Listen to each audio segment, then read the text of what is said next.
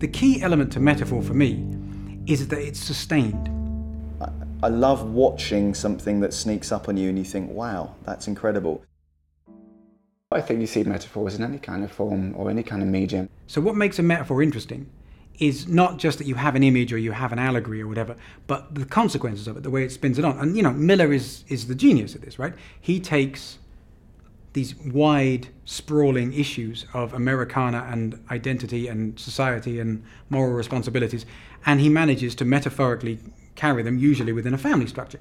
And he sustains it all the way through, and that's what makes it interesting. One of my favourite plays um, is The Crucible. I think that's a metaphor because it's he's clearly writing about a specific social thing that happened in the 50s in America, the McCarthy witch hunts, where everybody was seeing communists everywhere and he wrote a play to reflect that. But but he didn't just say, right, I'm going to write a play about people being witch hunted in the fifties. I'm going to set it in New England in the 1700s, where people were being accused of being witches. And with that, it says so much about yeah about human beings and how we, we always seem to make we keep making the same bloody mistakes with each generation.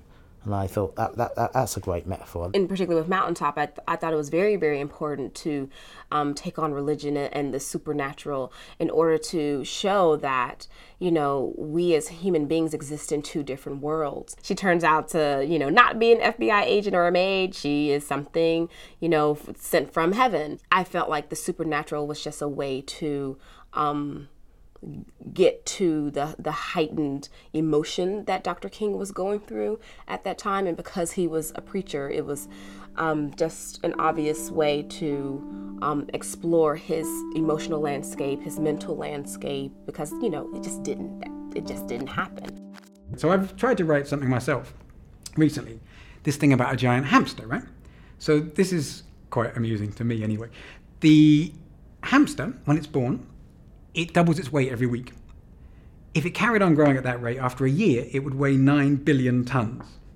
So in nature, in ecosystems, things stop growing when they fit. But in capitalist economics, we have this bizarre idea that there can be unlimited growth or endless growth, and growth will get us out of the problem we're in now. We've got climate change, we've got finite resources. We know you can't have unlimited anything.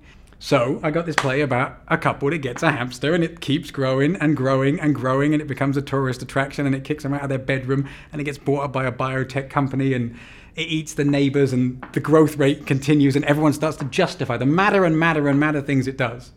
The more people try and justify. When you've got a single image that conjures up the ridiculousness of that, you know, a, a eight foot high eye sticking out of the window or something, you know, that will do it. And you carry a lot of stuff.